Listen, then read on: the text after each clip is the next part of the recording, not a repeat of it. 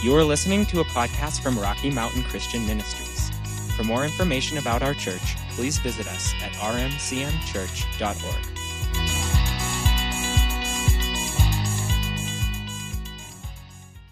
We're going to go back into this series. We've been talking about knowing the nature of God, the privilege that we have of knowing His nature. And last week, uh, we started talking about His nature as our healer. And I want to pick up on that again this morning. We'll review a little bit. And then there's some things that we began to talk about last week that I feel like we really need to stand on this morning. So we'll just trust the Holy Spirit uh, to show us where to get on and where to get off. Obviously, and, and honestly, I didn't, I don't choose what I'm going to talk about based on circumstances. We all know that we are in a time right now where, and evident here this morning, where a lot of people are struggling with sickness, not just COVID. I've had a problem from the very beginning of all this with the level of authority that we have given as a society to a disease and as Christians. It's a disease. Jesus carried it to the cross. I know it makes some people really sick. I get it. Okay. Lots of diseases do that. None of them have the right to trespass in our lives. And so I, I want us to come back to this. But anyway, I, I just felt impressed as we were talking about God's nature. You just started bringing up a lot of scriptures about healing. We do uh, live in a time with tremendous opportunity to pray for the sick. And there are just some things I really want to talk to you in this. I don't know how long we'll be in this. It kind of took me by surprise. But I want to talk to you about some practical things along the way about us ministering to people. And we get so easily turned aside, I think, when, when we don't see an instantaneous healing, for example, in ourselves or in people we pray for. And, and we saw last week that one of the things, one of the words that's used about healing in the scripture means a progressive healing. We, uh, I'll get to that in a minute. I won't jump out ahead of myself. There are just a lot of little areas I, I love there there are certain people that I like to listen to and hang around in their meetings because they have this really joyous attitude about praying for the sick. And it's not because every person they lay hands on is immediately healed. They just are so excited about seeing Jesus do these things that sometimes they'll almost sort of experiment, put their hands on somebody, and wow, they, they received this much, or they really got impacted by the Holy Spirit. And uh, Randy Clark, for one, will, will say, let's just keep doing it. Let's see what happens. You know, let's see how much God will give them. Let's see what happens to them. You know, I mean, it's almost this childlike approach to ministering to people. And uh, I like that. I think we get too caught up. It's great for us to learn. We need to lay hands on people. We can anoint people with oil. We can break, and I'm a teacher, so we break these things down to learn the principles. But as we begin to move in them for ourselves or for others, let's keep it childlike. Let's let's just let's learn those things. Let's learn the word. Let's learn how God works and who He is. But then let's just go out and for lack of a better term, experiment. You know, he says, go lay hands on the sick. Well, I'm going to go lay hands on the sick. You know, and I think in that, all the people that I know that see a lot of success in bringing healing to people, uh, it's because they just started practicing. They just started doing what the word said to do, and they just didn't get discouraged, and they just kept doing it and doing it and doing it. And they got sharper and sharper about hearing what God wanted doing what God wanted. So I want us to begin this morning over in Exodus chapter 15, verse 26, because again, some of this is review, but I want you to remember as, as this is like foundation for the whole principle of healing, divine healing, whether it's healing we're receiving or healing we're distributing or both. A lot of times you get healed when you're praying for somebody else's healing. But whatever it is, there are certain foundational things that we've got to have in our hearts, or we're never going to be sure that God wants to heal, or that He wants to heal all the time, or that He wants to use us. We've got to have some foundation. And one of those principles is that God is a healer by nature. By nature, it's not just something He does, it is who He is. And, and that begins right here, or it begins for me uh, right here in Exodus chapter 15. So let's just let's just read this, and it's verse 26. I'm reading to you from the New King James right now. It says, "If you diligently heed the voice of the Lord your God and do what is right in His sight." Give ear to his commandments and keep his statutes. I will put none of the diseases on you which I brought on the Egyptians, for I am the Lord who heals you. So I want to break this down a little bit. I want to start at the end there. I am. You guys know, I think, what an important phrase that is. When, when God sent Moses, remember, to speak to Pharaoh, and Moses said, Who should I say is sending me? God said, I am that I am. That phrase, when, when uh, Jesus in his ministry said, Before Abraham was, I am. To the Jews, that meant he's claiming to be God because God has identified himself with, in, our, in English, we have this phrase, I am. It means this is my nature. I have my nature completely within myself. I'm not dependent on anybody or anything for who I am. I just am. I am eternal. I am eternally existent. I am eternally unchanging. It is just this sense in God that this is who I am. And it's a declarative sentence that tells us not just what he does. If you say, um, saying I practice medicine is different than saying I am a doctor, right? There's a difference between what we do and who we are. All right, and here God is saying, "This is who I am." It's it's uh, when when the Lord's when you know God is love. God is throughout the Old Testament.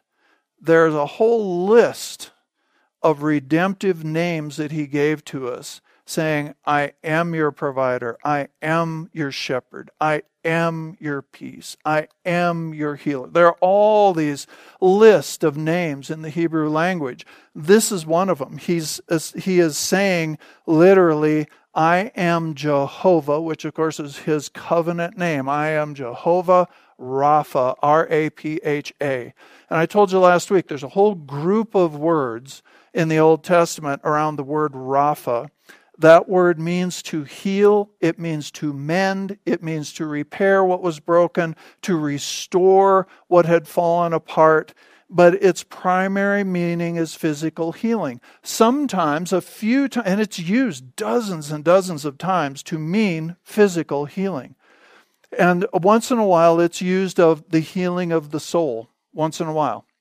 Once in a while, it's used actually of healing the land. But it always means to heal, to repair, to mend, to put back together. And almost always speaks of physical healing, healing of the physical body. So this is what he says I am, this is who I am. Your God, Jehovah Rapha, the Lord God who heals you. So the, I want to go over a little bit of the rest of this passage because there's some good things in here. So he starts out and he says, If you diligently heed the voice of the Lord your God and do what is right in his sight, give ear to his commandments and keep his statutes, I will put none of the diseases on you I put on the Egyptians. I am the Lord who heals you. So we know that it is God's desire, because of his nature, to heal. But he, he emphasizes here the importance of listening and doing. And throughout the scripture, we're including the New Testament, we are told that we should hear what the Lord is saying. We should listen. We should make ourselves attentive. We should prick up the ears, is the picture toward what God is saying because His Word is full of life. His Word is full of power. His Word contains His will. His Word contains the ability to bring itself to pass. I mean, we have all these principles around this idea of hearing, and, and the idea of hearing throughout the Scripture is given to us with this context. Hear, when, when Jesus said, If you have ears to hear, then hear, that word means to listen with the intent to do, with the intent to obey. You know, we can think of lots of different situations. I remember a wedding we did uh, many years ago, uh, where we we were at the practice, and uh, the I don't remember if there was a wedding coordinator, if it was us, I don't remember. But anyway, we're at the practice for the wedding, and we were so we were going through it, telling everybody, here's where you're going to stand. This is how it's going to go. This is the order of the service. You know, this, this person's doing this, that person's doing that. It goes in this order, all that kind of thing. The groom and his brothers were just goofing off the whole time. You could not get them to stop just goofing off and laughing and messing around the whole time. And so the day of the wedding, the groom and his brothers, who were all central in the wedding, had no idea where they're supposed to stand, what they're supposed to do, what's happening next. And the groom was terrified. And he kept asking me questions. Well, what, what do I do? What are we supposed to, you know? It's like, too bad you didn't listen with the intent to obey yesterday. And there were consequences to that, not from me, from the bride. Okay? I don't have to get in the middle of it. We just let her take care of it later. Okay? But anyway, so we know the difference between listening with the intent to, to, obey. And this is what the Lord's saying here. And and this phrase, he says, I will put none of the diseases on you which I brought on the Egyptians. That's the kind of phrase that people will pull out to say that God makes people sick. Okay? So let's think about it. When did God put sickness or disease on the Egyptians. Who did he put it on? The Egyptians. In what context? In the context of judgment. Think back to when Moses was bringing those people, getting ready to bring those people out. What did the Lord do? He gave the Egyptians opportunity after opportunity after opportunity to obey his word, which was, let my people go, right? Went to him over and over and over they refused to do what he was telling them to do. And so the consequence of that was judgment. Why? Because in the Old Testament, one of the big lessons of the Old Testament is that sin is serious and it has consequences. And we see in the Old Testament, what we see is sin and the consequence of sin with without the provision of grace that we live in. We live this side of the cross. If you're a believer today, if you've given your life to Jesus Christ, the, the word makes it really clear. You will never experience the wrath of God. You will never experience his judgment because Jesus already took the judgment for our sin. Thank God. So yes, under the old covenant, there was a point. One of the one of the results. I mean, there were frogs, there was darkness. You know the story. There were all kinds of things progressively getting worse. One of them was plagues that came upon Egypt. But that was that was judgment. That's not for us. Okay? Does that make sense to you? So, but the rest of this verse is a promise from God and a declaration of who He is. So, again, our point for this is to, for us to know with absolutely no doubt, my God is a healer. And we're told in the new covenant, we're told, go lay hands on the sick. Doesn't say on sick believers. We can lay hands on sick believers, we should. But it doesn't say just believers. And so often we, we keep saying this Healing is the calling card of the gospel. And you hear this from every missionary that I know, every certainly every spirit-filled missionary that's out there doing this type of work. God will come in and work tremendous miracles and healings in group of people, groups of people that don't know him yet, and they then they see what he's doing. They want to find out who this God is. They want to know who that Jesus is that brought healing to their children, healing to their families. So, this is who he is by nature. Does that make sense to you? Okay. So, a couple other verses we looked at last week. I'll just read them to you real quick. Uh, Exodus chapter 23. Exodus 23. Write some of these down, and I would encourage you, I'll just put it that way, to write some of these verses down and then go and spend time meditating in them. Exodus 23, verses 25 and 26. So shall you serve the Lord your God. He will bless your bread and your water. I will take sickness away from the midst of you. No one shall suffer miscarriage or be barren in your land. I will fulfill the number of your days. Those are great promises. And those are promises that we can stand on. These are promises we pray over uh, uh, and hopefully you pray yourself and meditate on over uh, pregnant pregnancies, pregnant women, pregnant families, you know, however you want to look at that, that there will be no barren. There will be, I guess the barrenness is already taken care of by the time there's a pregnancy. There will be no miscarriage. These are principles. What we have to understand and we're going to look in a minute, we're going to dive back into this idea of substitution.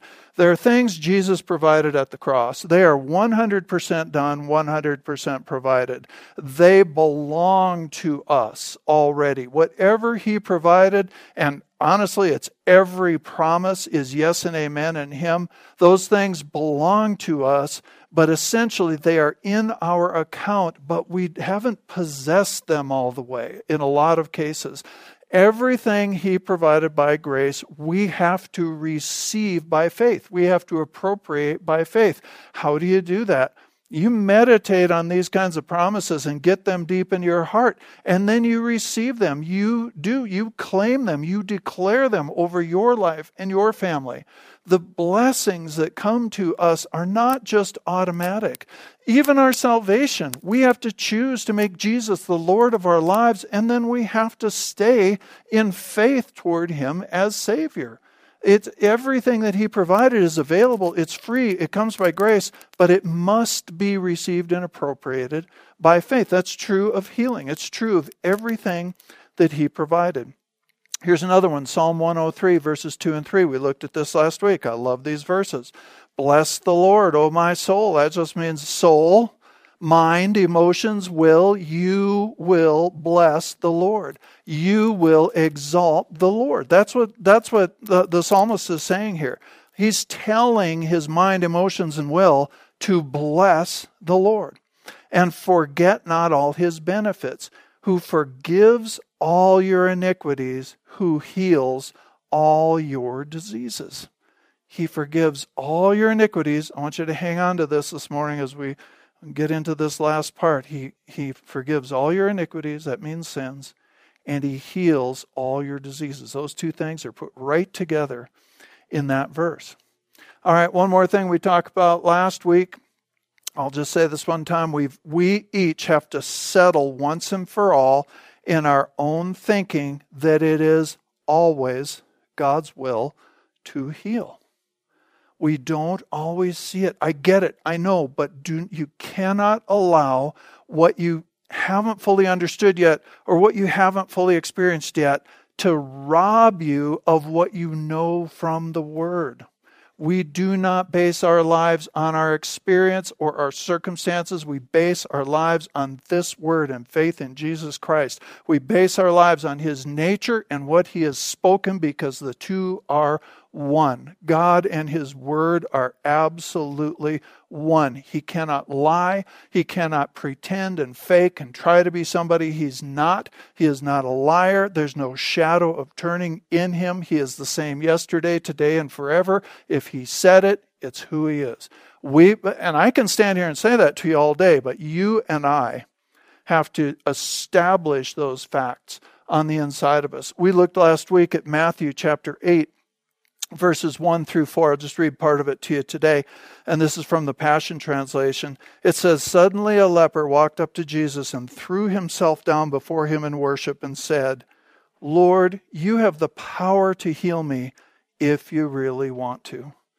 And I told you that's what we run into all the time. Almost every if if, if somebody acknowledges there is a God, even if they don't believe or know about Jesus as God, or Jehovah God. If, it, if, if whoever they're believing in is a God, they almost always have the concept that there's power in God, okay? And certainly in our God, in the one God, the real God, people will acknowledge He has the power to heal, but does He want to heal me? This leper said, If you really want to. And I love the way this comes out. Jesus said, He reached out his hand, touched the leper, and said, Of course I want to heal you. be healed. Of course, He wants to heal you. Of course, He wants to heal your family. Of course, He wants to heal you. Why? Because by nature, He's a healer. It's His nature. Of course, He wants to heal you. But we have to settle that. We have to settle that in our own hearts. If we're going to receive healing and we're going to give healing, we have to settle in our own hearts. It is the Lord's will to heal. How do you do that? Start going through the Gospels. I mean, work with some of these scriptures too. But start going through the Gospels and look at Jesus. Jesus is perfect theology. There's not one place where he refused to heal anybody or made someone sick to teach them something. It does not exist except in bad theology. That's where it exists. It doesn't exist in the Bible. And as you meditate that word and you take your Bible and you sit down and you read through and you watch what Jesus is doing and you close your eyes and you run those verses through your mind and you allow them to go down into your heart, you will become confident. That's the process of building faith. You'll become confident in the Jesus that's in the Bible, not the Jesus that people try to portray, who isn't anything like the Jesus in the Bible. Okay, does that make sense to you? All right, so those things, I mean, those are foundations. Those are just foundations. So we talked about this last week, but we're just going to spend the rest of this morning, I, I suspect, we only have about 15 minutes left, uh, on this subject right here that Jesus carried our sickness just as surely as he carried our sin.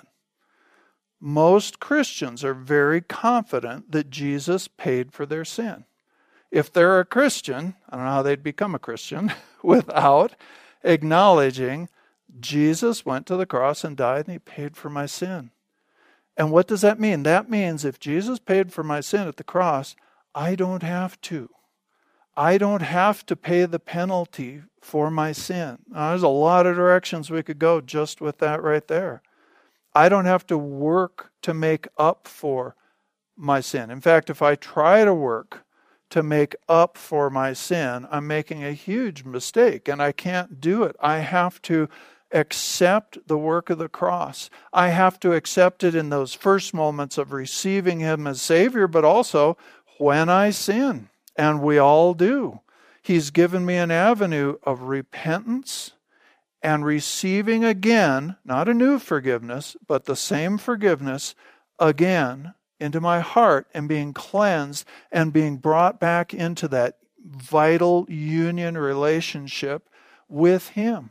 All right, to where there's no blockage between He and I. I you know, I can come back into righteousness that belongs to me, which is right standing with the Lord. Does this make sense to you? So people are settled on that well, the scripture teaches us that the same payment, the same price that was paid for your sin, was paid for sickness.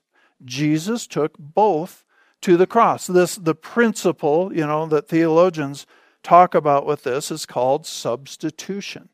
Jesus became our substitute, and the Bible gives us a few specific areas that Jesus became our substitute when he went to the cross. Let me talk to you just for a minute about what that means, and we'll look at the verses.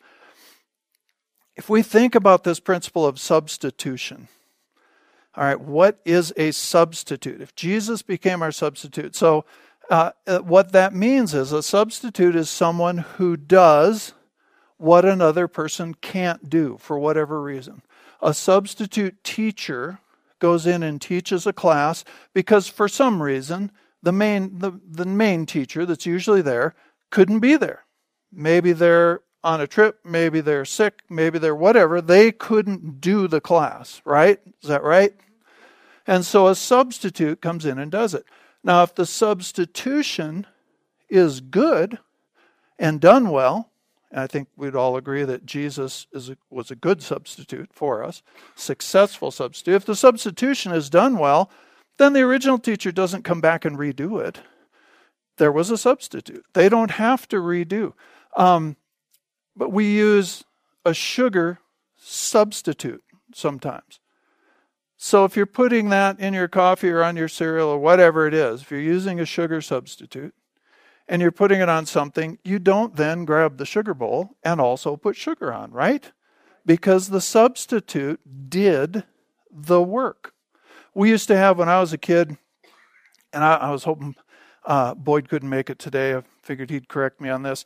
In in baseball, as kids, we used to call it a switch hitter. I don't know if that's the right term or not. I know nothing about baseball.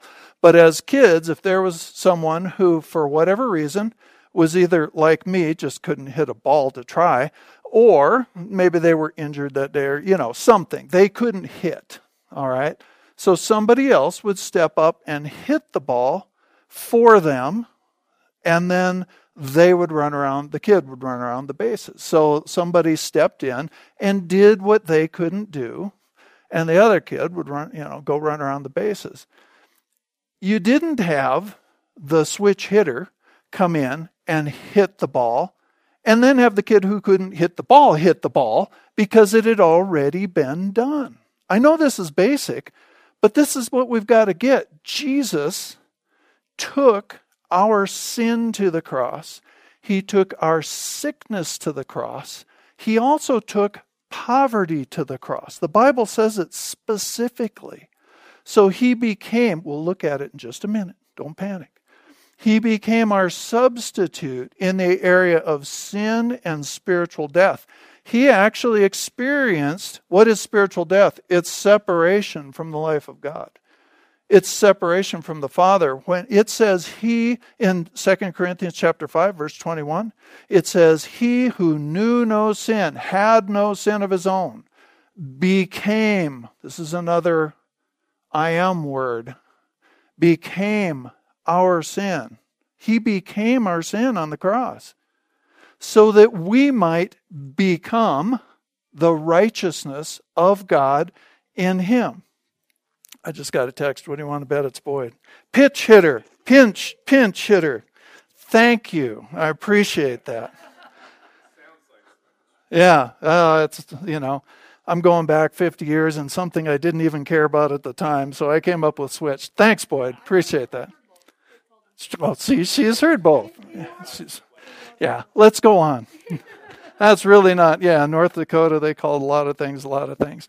Um, so, anyway, where was I? So, so Jesus became our sin so that we could become his righteousness. That's substitution. He took ours so that we could have his. Is this making sense to you? I know I'm really dogging on this, but this is so important. And and so let's look at some other let's look at these verses. All right?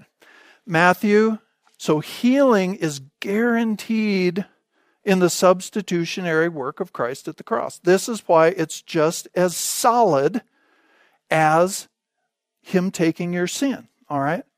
Matthew chapter 8, verses 16 and 17. I think we looked at these last week.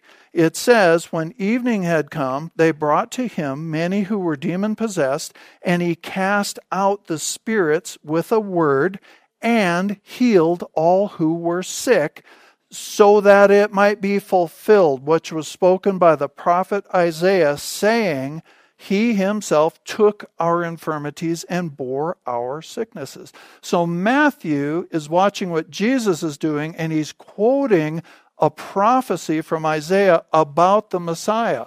And he's saying, him healing these people, casting out demons, healing these people physically, that is the manifestation of the prophecy that Isaiah gave. We have that prophecy in Isaiah chapter 53, verses 4 and 5.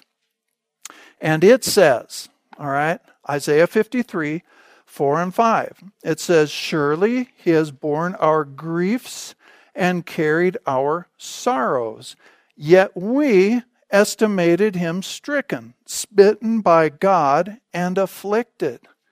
But he was wounded for our transgressions. Notice that. He was wounded. So, so people watched him go to the cross and said, Wow, see, he's not the Son of God. He wouldn't be up on that cross. Why don't you come down if you're the Son of God, right? They considered him smitten right they considered him and and so but it says but he was wounded for our transgressions. What he went through, he went through for our transgressions. He was our substitute. He was bruised for our iniquities. The chastisement for our peace. He already had peace with God. The chastisement for our peace was upon him, and by his stripes we are healed. Jesus actually experienced at one point on the cross, he became sin. It says you couldn't even recognize him from everything that he took. And he actually had that moment where he said, Father, Father, why have you forsaken me? He actually experienced our the penalty of our sin, this uh, that moment of separation from his father. That was spiritual death. He went to the grave for us. These verses. So so listen to this. Don't don't shut me off yet. It says he is borne, he has carried our griefs. All right? Look it up. That word griefs is a Hebrew word that means sickness. Why do they say griefs? I don't know. But it means sickness. Almost every time it's used it speaks of physical sickness. He bore our sickness. In, and it actually means a serious illness that hangs on. A serious illness that hangs on. So Jesus carried serious illness that hangs on. Think of all of the illnesses that come under that category. I saw this this morning or, or, uh, yesterday, I guess, as I was going through this. I was thinking, and we see this a lot, not just right now, but we see, especially in family households, where sickness just goes around and around and around from one kid to another through the parents and back. We see it all the time. I mean, we've all seen it, we've all, all experienced it in households. I believe that fits under this category. I believe this is a promise that we can stand on. He carried that illness that's trying to hang on. That also means we better not quit. We better not pray once and just quit. He carried, but we stand on this. Jesus took this, so it has no right in my home. Does that make sense to you? All right? It says he, he carried our sorrows. That means any kind of pain, suffering, or sorrow that was the result of the sin condition. All pain, suffering, and sorrow is the result of the sin condition in the earth. He carried that to the cross. The same work. He was wounded for our transgressions, he was bruised for our iniquities. The same work that paid for the forgiveness of sin paid for our healing. It wasn't a lesser work, it wasn't a partial work. So, what does that mean? That means I should have, and I, I believe I can have, the same confidence about physical healing that I have about forgiveness of sin. I can bring the word to somebody on healing, and it can release healing and it can release faith for healing into their life, just like I can bring the word about forgiveness of sin and what Jesus did at the cross to people, and it'll build faith to receive Him as Savior. Does this make sense to you? Okay, let's look at a couple more before we quit. We've got a few minutes left. All right. So if Jesus carried that penalty for sin to the cross, you don't have to pay that penalty. If he carried your sickness and disease to the cross, you don't have to carry that. Uh, if he carried your poverty to the cross, let's look at that. Um, oh, well, do I not have any of these verses on here? Doesn't matter. I know where they are, so we can go find them. I must have deleted all these verses. I don't care. I know where they are. Okay, so we already looked. Let's go over to Second Corinthians chapter 5. Why do I know where they are? Because these are important verses, and I have memorized them and I have meditated on them many, many times throughout my life, so I know where they are. And that should be true of all of us. Okay, substitution. This is really important. Second Corinthians chapter 5, verse 21. Okay, so this is about sin and spiritual death. For he made him, Jesus, who knew no sin, to be sin for us, that we might become the righteousness of God in him. All right, substitution. He put our sin on Jesus. Jesus took it to the cross. We don't have to have we don't have to have sin in our lives and we don't have to have judgment for sin in our lives we receive what Jesus deserves, which is righteousness. Okay? And then we already looked at Matthew chapter 8, verse 17, which quotes Isaiah chapter 53. Isaiah 53, by the way, uh, those verses that by his stripes we are healed, those that promise appears three times in your Bibles. It's prophesied in Isaiah 53. It's fulfilled in Matthew 8:17, and then Peter quotes it again in 1 Peter chapter 2 verse 24. He quotes it again and he says it in the past tense. We were healed by his stripes. All right? So those three places all when God says something 3 times to us, we need to pay attention. All right, so one more and then we'll quit for today. Go over to 2 Corinthians chapter 8 and verse 9. I want you to look at this with me. 2 Corinthians chapter 8. One more place of substitution. And this one really upsets people. Nevertheless, it's in your Bible. 2 Corinthians chapter 8 and verse 9. It says, I'm reading for the New King from the New King James, for you know the grace of our Lord Jesus Christ, that though he was rich, for your sakes, he became poor. Did you get that? For your sake, he became poor, so that through his poverty, through what he took, you might be made rich. All right, now let's talk about that one. Okay? There is a common Christian misunderstanding about the whole area of poverty, prosperity, abundance, however you want to look at it. These days, you start quoting these verses, people will say, Oh, you're teaching prosperity, you're a prosperity teacher. Uh huh. I am teaching prosperity because the Bible teaches prosperity. It doesn't teach greed. It doesn't teach that every person is going to be uh, at a place in their own life where they can handle as much wealth as God would probably like to bring them without misusing it. But it does tell us that in the substitutionary work of Jesus, here's what this says Though he was rich, that word in the Greek means beyond Elon Musk rich. Seriously. It means wealthy beyond imagination. It spoke of a person in the Greek world that could fund huge projects without any problem at all. It was a practical term at the time. And when you think about the Son of God, who could meet your need in planets if he wanted to, he was rich. He owns everything. Okay? It says, For your sakes, he became poor. That word poor means absolutely, abjectly, poverty stricken poor. For our sakes, he became poor. It's a substitutionary verse. So that you might be made rich. That's what it says. Now let's add a couple things to that. Jesus taught that there's a specific deception and danger around earthly wealth. He said there's a deception. Money will work deception on you. He didn't say it was bad. He said you can get deceived by it really easily, so be careful of it. The Bible doesn't teach that money is the root of all evil. It teaches that the love of money is the root of all evil. The Bible does not teach that we should be greedy or use what we have to manipulate and dominate and make other lives worse. It teaches that we should use what we have, however much that is, to be generous, to lift up other lives.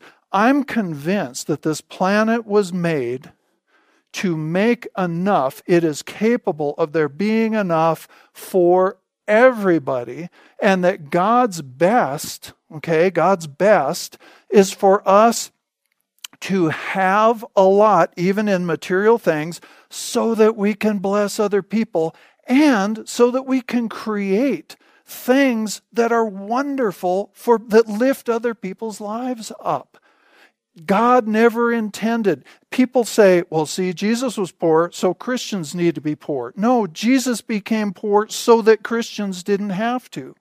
But the Bible teaches us that what God wants, John said, I pray above all things that you would prosper and be in health as your soul prospers. That means as we grow in our spiritual life and our ability to steward things well, including material wealth, then we can use that wealth to God's glory and to help people.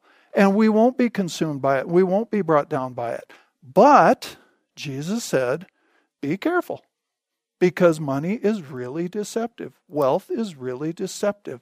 I don't remember him warning us about health that way. I don't remember him warning us about other things. We all know this is true. Money can mess up your life, but it's not the money's fault. It's because sometimes we're too spiritually immature to handle what God wants to bring us. So, what's the best? What's the solution? Keep focused on the Lord and keep focused on the growth that He's bringing in us so that we can steward everything that He gives us well, so we can steward our relationships well, so that we can steward our assignment to go out and heal the sick and cast out demons and raise the dead and preach the gospel, so that we can steward our part of that well. We've got to keep growing in the Lord and we've got to have our voice, our focus on Him.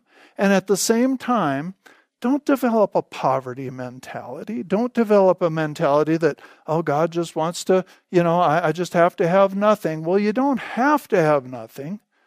It's a matter of, I don't believe God will bring us things, and sometimes we pray for things that would absolutely destroy us. They would consume us. They would take, they would become the biggest distraction in our life. Or we are simply not ready on this earth to maintain certain things. There are, there are certain things, you know, there are things really nice about big houses. Well, it takes an awful lot of maintenance.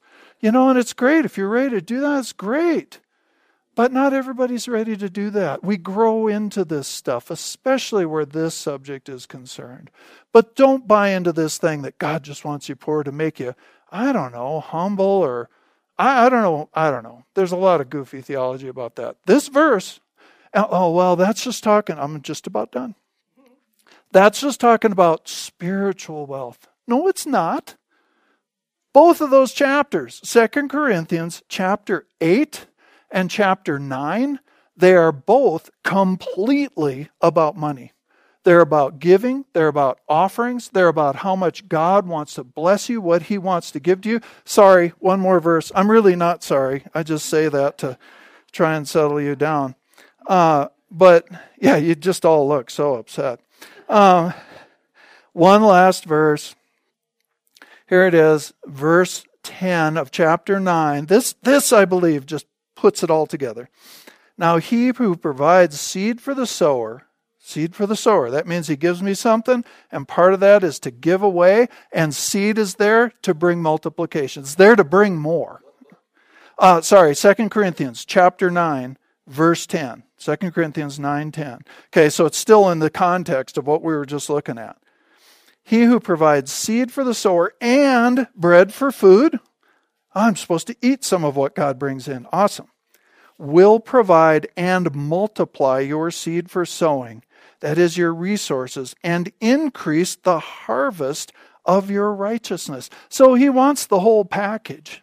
He gives us, it is God who gives us seed to sow, to bring multiplication and increase. It is God who gives us, gives us to our, you know, fulfills our needs, provides for our needs, and all of that is to bring him glory. And that's what it goes on and, and says here. All of that is to be done with thanksgiving. It is to be done with our focus on him. And when it's done that way, God can prosper you and prosper you and prosper you. So, yeah, I believe God wants, I believe that God meant what he said when he said, The thief comes to steal, kill, and destroy, but I have come that you might have life and life more abundantly. I believe that. I also believe that sometimes we can't handle as much abundance. And God's a good Father. As much as He would want us want to give us, if we're not ready for it, we might ask for it. I don't believe He gives us things that are just going to bring us into trouble. Okay? I know that was a mouthful. All right, let's stand up and pray together this morning. Substitution. Everybody got it? Sin and spiritual death, healing, poverty. All three. Okay? Hmm? And pinch hitting. Yes, we learned something today. It's pinch hitting. Thank you, Lord. Boyd can correct that. I think he has the offering next week. He can fix it all.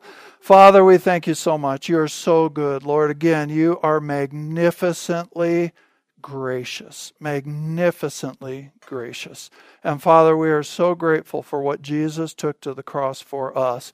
And I pray, Father, that every one of us would be rooted and grounded in the truths of what Jesus took and what Jesus provided out of that, and that we would live our lives welcoming what you have provided and distributing it and using it as you direct.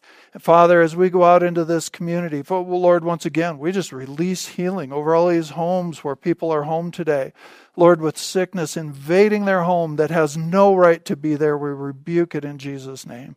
And Lord, we pray that as we go out this week, that we carry the word of life we carry the word of healing. We carry the word of abundance. We carry the word of forgiveness and grace and mercy. We thank you for it. We thank you for the opportunities that you open for us. We thank you for it in Jesus' name. Amen. Now, don't forget, we have Remedy Worship Night tonight. I forgot to bring that up at the, yeah, six o'clock. Uh, so we were, you know, our, our team's a little short, so we need you guys. See, pretty short. Uh, we need you guys to come in and uh, and worship with us, and then we'll just let the Holy Spirit do all that He wants to do. All right, let's say it on the count of three. I'm in trouble. Jesus is Lord over the Gunnison Basin, and the world. One, two, three. Jesus is Lord over the Gunnison Basin and the world. Amen.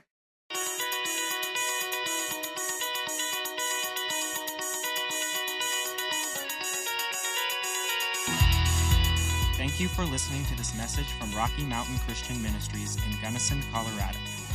We hope you will visit us at rmcmchurch.org, like our Facebook page, or subscribe to our messages on YouTube.